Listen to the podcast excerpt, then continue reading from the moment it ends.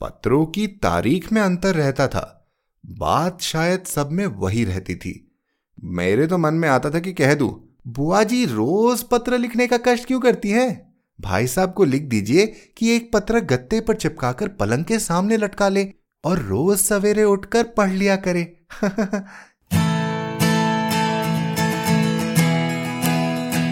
आप सुन रहे हैं कहानी जानी अनजानी, पीयूष अग्रवाल के साथ।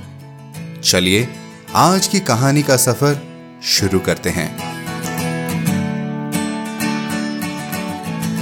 नमस्कार दोस्तों, सबसे पहले सभी भारतीय और पाकिस्तानी सुनने वालों को स्वतंत्रता दिवस की हार्दिक शुभकामनाएँ। आप सब जहाँ भी हैं, मैं कामना करता हूँ कि सब स्वस्थ रहें और अपना साहस बनाए रखें। इस मुश्किल वक्त ने हमें रिश्तों की अहमियत को और बारीकी से समझा दिया है। कि हमारे आसपास बुने हुए प्यारे रिश्ते कितने अहम होते हैं। हमारी आज की कहानी में आप जानेंगे एक ऐसे ही रिश्ते को, हमारी लेखिका की सयानी बुआ जी को, और कुछ मज़ा लेंगे बुआ जी के सयानेपन का। अगर आप सोच रहे हैं कि हमने ये कहानी क्यों चुनी तो मैं बताना चाहूँगा कि आज इस समय हमारे आसपास जब सब कुछ बिखरता लगता है तो ज़रूरी है कि आप सब छोड़कर थोड़ा ब्रेक लें। इन हल्की फुल्की कहानियों के साथ। तो सब छोड़कर बैठ जाएँ आज की कहानी सयानी बुआ का आनंद लेने के लिए, जिसे लिखा है मन्नू भंडारी जी ने। मनु जी का जन्म 1931 में मध्य प्रदेश में हुआ। इन्होंने कहानियाँ और उपन्यास दोनों लिखे हैं। इनका उपन्यास आपका बंटी, हिंदी के सफलतम उपन्यासों में से एक है। अमोल पालेकर और विद्या सिन्हा जी की 1974 में बनी खूबसूरत फ़िल्म रजनीगंधा। इन्हीं की कहानी यही सच्चा है पर बनाई गई थी। मनु जी के बारे में और जानकारी के लिए आपको पता है क्या करना है। जाइए हमारे website Piyush Agarwal dot com के शो नोट्स पर। तो चलिए, बढ़ते हैं आज की कहानी की ओर।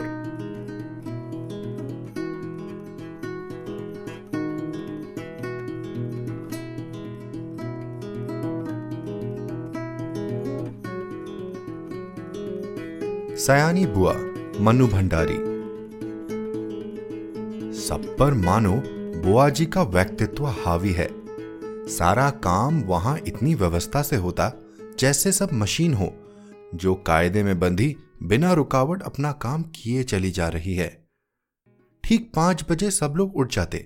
फिर एक घंटा बाहर मैदान में टहलना होता, उसके बाद चाय दूध होता। उसके बाद अनु को पढ़ने के लिए बैठना होता।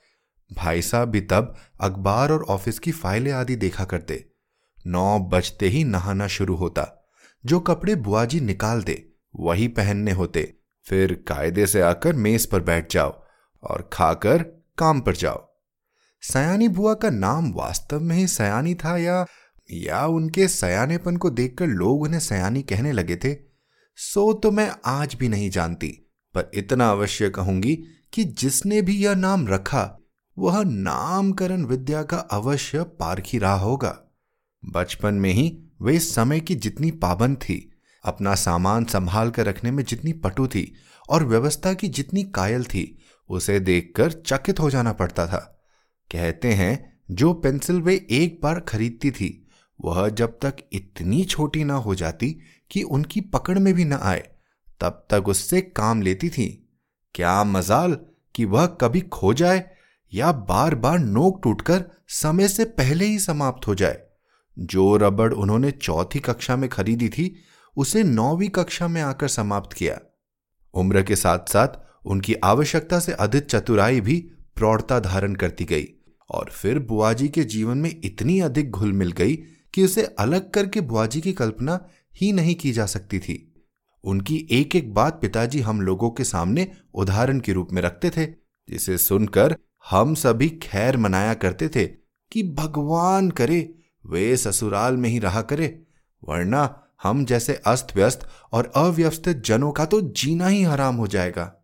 ऐसी ही सयानी बुआ के पास जाकर पढ़ने का प्रस्ताव जब मेरे सामने रखा गया तो कल्पना कीजिए, मुझ पर क्या बीती होगी। मैंने साफ़ इनकार कर दिया कि मुझे आगे पढ़ना ही नहीं। पर पिताजी मेरी पढ़ाई के विषय में इतने सतर्क थे कि उन्होंने समझाकर डांट कर और प्यार दुलार से मुझे राज़ी कर लिया। सच में, राज़ी तो क्या कर लिया? समझिए, अपनी इच्छा पूरी करने के लिए बाध्य कर दिया। और भगवान का नाम मुहारते मुहारते मैंने घर से विदा ली और उनके यहाँ पहुँची। इसमें संदेह नहीं है कि बुआजी ने बड़ा स्वागत किया, पर बचपन से उनकी ख्याति सुनते सुनते उनका जो रौद्र रूप मन पर छाया हुआ था उसमें उनका वह प्यार कहाँ तिरोहित हो गया, मैं जान ही ना पाई। हाँ, बुआजी के पति, जिन्हें हम भाई साहब कहते थे, बड़े ही अच्छे स्वभाव के व्यक्ति थे, और सबसे अच्छा कोई घर में लगा तो उनकी पाँच वर्ष की पुत्री अनु। घर के इस निरस और यंत्र चालित कार्यक्रम में अपने को फिट करने में मुझे कितना कष्ट उठाना पड़ा और कितना अपने को काटना छाटना पड़ा, यह मेरा अंतर्यामी ही जानता है। सबसे अधिक तरस आता था अनु पर। वह इस ननी से उम्र में भी प्रौढ़ हो गई थी। न बच्चों का स उल्लास, न कोई चहचहाहट। एक अज्ञात भय से वह घिरी रहती थी। घर के उस वातावरण में कुछ ही दिनों में मेरी भी सारी हँसी खुशी मारी गई। यो बुआजी की गृहस्थी जमे पंद्रह वर्ष बीत चुके हैं, पर उनके घर का सारा सामान देखकर लगता था, मानो सब कुछ अभी कल ही खरीदा हो।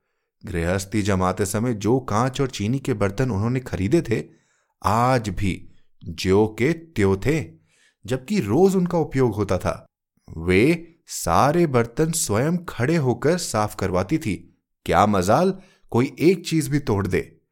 एक दिन नौकर ने सुराही तोड़ दी थी। उस छोटे से छोकरे को उन्होंने इस कसूर पर बहुत पीटा था। तोड़ फोड़ से तो उन्हें सख्त नफरत थी। वह बात उनकी बर्दाश्त के बाहर थी। उन्हें बड़ा गर्व था अपनी इस सुव्यवस्था का। वे अक्सर भाई साहब से कहा करती थी कि यदि वे इस घर में न आती तो न जाने बेचारे भाई साहब का क्या हाल होता। मैं मनी मन कहा करती थी कि और चाहे जो भी हाल होता, हम सब मिट्टी के पुतले ना होकर कम से कम इंसान तो अवश्य हुए होते। बुआ जी की अत्यधिक सतर्कता और खाने पीने के इतने कंट्रोल के बावजूद अनु को बुखार आने लगा। सब प्रकार के उपचार करने कराने में पूरा महीना बीत गया, पर उसका बुखार न उतरा। बुआ जी की परेशानी का पार नहीं। अनु एकदम पीली पड़ गई। उसे देखकर मुझे लगता, मानो उसके शरीर में ज्वर के कीटाणु नहीं, बुआ जी के भय के कीटाणु दौड़ रहे हैं, जो उसे गसते जा रहे हैं। वह उनसे पीड़ित होकर भी भय के मारे कुछ कह तो सकती नहीं थी, बस सूखती जा रही थी। आखिर डॉक्टरों ने कई प्रकार की परीक्षाओं के बाद राय दी कि बच्ची को पहाड़ पर ले जाया जाए और जितना अधिक उसे प्रसन्न रखा जा सके, रखा जाए, सब कुछ उसके मन के अनुसार हो, यही उसका सही इलाज है। पर सच पूछो तो बेचारी का मन बचा ही कहाँ था? भाई साहब के सामने एक विकट समस्या थी। बुआ जी के रहते यह संभव नहीं था, क्योंकि अनजाने ही उनकी इच्छा के सामने किसी और की इच्छा चल ही नहीं सकती थी। भाई साहब ने शायद सारी बात डॉक्टर के सामने रख दी। तभी डॉक्टर ने कहा कि माँ का साथ रहना ठीक नहीं होगा।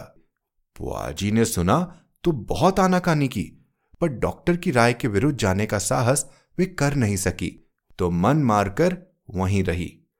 ज़ोर शोर से अनु के पहाड़ जाने की तैयारी शुरू हुई। पहले दोनों के कपड़ों की लिस्ट बनी, फिर जूतों की, मोजों की, गर्म कपड़ों की, ओढ़ने बिछाने के सामान की, बर्तनों की। हर चीज़ रखते समय वे भाई साहब को सख्त हिदायत कर देती थी कि एक भी चीज़ खोनी नहीं चाहिए। देखो, ये फ्रॉक मत खो देना, सात रुपए मैंने इसकी सिलाई दी है। यह प्याले मत तोड़ देना, वरना पचास रुपए का सेट बिगड़ जाएगा। और हाँ गिलास को तुम तुच्छ समझते हो, उसकी परवाह ही नहीं करोगे। पर देखो, यह पंद्रह बरस से मेरे पास है और कहीं खरोच तक नहीं है। तोड़ दिया तो ठीक ना होगा। प्रत्येक वस्तु की हिदायत के बाद वे अनु पर आई। वह किस दिन, किस समय क्या खाएगी, उसका मेनू बना दिया। कब कितना घूमेगी, क्या पहनेगी, सब कुछ निश्चित कर दिया। मैं सोच रही थी कि यहाँ बैठे बैठे ही बुआ जी ने इन्हें ऐसा बाँध दिया कि बेचारे अपनी इच्छा के अनुसार क्या खाक करेंगे। सब कह चुकी तो जरा आद्र स्वर में बोली आ, कुछ अपना भी ख्याल रखना दूध फल बराबर खाते रहना। हिदायतों की इतनी लंबी सूची के बाद भी उन्हें यही कहना पड़ा जाने तुम लोग मेरे बिना कैसे रहोगे? मेरा तो मन ही नहीं मानता। हाँ बिना भूले रोज एक चिट्ठी डाल देना। हाँ। आखिर वह क्षण भी आ पहुँचा, जब भाई साहब एक नौकर और अनु को लेकर चले गए। बुआजी ने अनु को खूब प्यार किया, रोई भी। उनका रोना मेरे लिए नई बात थी। उसी दिन पहली बार लगा कि उनकी भयंकर कठोरता में कहीं कोमलता भी छिपी है। जब तक टांगा दिखाई देता रहा, वे उसे देखती रही। उसके बाद कुछ क्षण निर्जीव सी होकर पड़ी रही, पर दूसरे ही दिन से घर फिर वैसे ही चलने लगा। भाई साहब का पत्र रोज आता था, जिसमें अनु की तबीयत के समाचार रहते थे। बुआ जी भी रोज एक पत्र लिखती थी, जिसमें अपनी मनमौखिक हिदायतों को लिखित रूप से दोहरा दिया करती थी। पत्रों की तारीख में अंतर रहता था। बात शायद सब में वही रहती थी। मेरे तो मन में आता था कि कह दू, बुआ जी रोज पत्र लिखने का कष्ट क्यों करती हैं? भाई साहब को लिख दीजिए कि एक पत्र गत्ते पर चिपकाकर पलंग के सामने लटका ले और रोज सवेरे उठकर पढ़ लिया करे। पर इतना साहस था नहीं कि यह बात कह सकूँ। करीब एक महीने के बाद एक दिन भाई साहब का पत्र नहीं आया। दूसरे दिन भी नहीं आया। बुआ जी बड़ी चिंतित हो उठी। उस दिन उनका मन किसी भी काम में नहीं लगा। घर की कसी कसाई व्यवस्था कुछ शिथिल सी मालूम होने लगी। तीसरा दिन भी निकल गया। अब तो बुआ जी की चिंता का पार नहीं रहा। रात को वे मेरे कमरे में आकर सोई, पर सारी रात दुस्वप्न देखती रही और रोती रही। मानो उनका वर्षों से जमा हुआ नारित्व पिघल पड़ा था और अपने पूरे वेग के साथ बह रहा था। वे बार बार कहती थी कि उन्होंने स्वप्न में देखा कि भाई साहब अकेले चले आ रहे हैं, अनु साथ में नहीं है। और उनकी आँखें भी लाल है और वे फूट फूट कर रो पड़ती। मैं तरह तरह से उन्हें आश्वासन देती, पर बस वे तो कुछ सुन नहीं रही थी। मेरा मन भी कुछ अनु के ख्याल से कुछ बुआजी की यह दशा देखकर बड़ा दुखी हो रहा था। तभी नौकर ने भाई साहब का पत्र लाकर दिया। बड़ी व्यग्रता से कांपते हाथों से उन्होंने उसे खोला और पढ़ने लगी। मैं भी सांस रोककर बुआजी के मुँह की तरफ़ देख रही थी कि एकाएक पत्र फेंक कर सिर पीटती, बुआजी चीख कर रो पड़ी। मैं धक रह गई। आगे कुछ सोचने का साहस ही नहीं होता था। आँखों के आगे अनु की भोली सी, नन्ही सी तस्वीर घूम गई। तो क्या अब अनु सचमुच ही संसार में नहीं है? ये सब कैसे हो गया? मैंने साहस करके भाई साहब का पत्र उठाया। लिखा था प्रिय सयानी, समझ में नहीं आता किस प्रकार तुम्हें यह पत्र लिखूं। किस मुँह से तुम्हें यह दुखद समाचार सुनाऊं। फिर भी रानी, तुम इस चोट को धैर्यपूर्वक सह लेना। जीवन में दुख की घड़ियाँ भी आती हैं और उन्हें साहसपूर्वक सहने में ही जीवन की महानता है। यह संसार नश्वर है, जो बना है वह एक ना एक दिन मिटेगा ही। शायद इस तथ्य को सामने रखकर हमारे यहाँ कहा है कि संसार की माया से मोह रखना दुख का मूल है। तुम्हारी इतनी हिदायतों के और अपनी सारी सतर्कता के बावजूद मैं उसे नहीं बचा सका। इसे अपने दुर्भाग्य के अतिरिक्त और क्या मैं कहूँ? यह सब कुछ मेरे ही हाथों होना था। आँसू भारी आँखों के कारण शब्दों का रूप अस्पष्ट से अस्पष्टर होता जा रहा था और मेरे हाथ काँप रहे थे। अपने जीवन में यह पहला अवसर था जब मैं इस प्रकार किसी की मृत्यु का समाचार पढ़ रही थी। मेरी आँखें शब्दों को पार करती हुई जल्दी जल्दी पत्र के अंतिम हिस्से पर जा पड़ी। धैर्य रखना मेरी रानी, जो कुछ हुआ उसे सहने की और भूलने की कोशिश करना। कल चार बजे तुम्हारे पचास रुपए वाले सेट के दोनों प्याले मेरे हाथ से गिरकर टूट गए। अनु अच्छी है। शीघ्र ही हम लोग रवाना होने वाले हैं। एक मिनट तक मैं हद बुद्धि सी खड़ी रही। समझ ही नहीं पाई यह क्या से क्या हो गया। यह दूसरा सदमा था। ज्यो ही कुछ समझी, मैं ज़ोर से हंस पड़ी। किस प्रकार मैंने बुआजी को सत्य से अवगत कराया, वह सब मैं कोशिश करके भी नहीं लिख सकूँगी। पर वास्तविकता जानकर बुआजी भी रोते रोते हंस पड़ी। पाँच आने की सुराही तोड़ देने पर नौकर को बुरी तरह पीटने वाली बुआजी पचास रुपए वाले सेट के प्याले टूट जाने पर भी हंस रही थी। दिल खोल कर हंस रही थी। मानो उन्हें स्वर्ग की निधि मिल गई हो।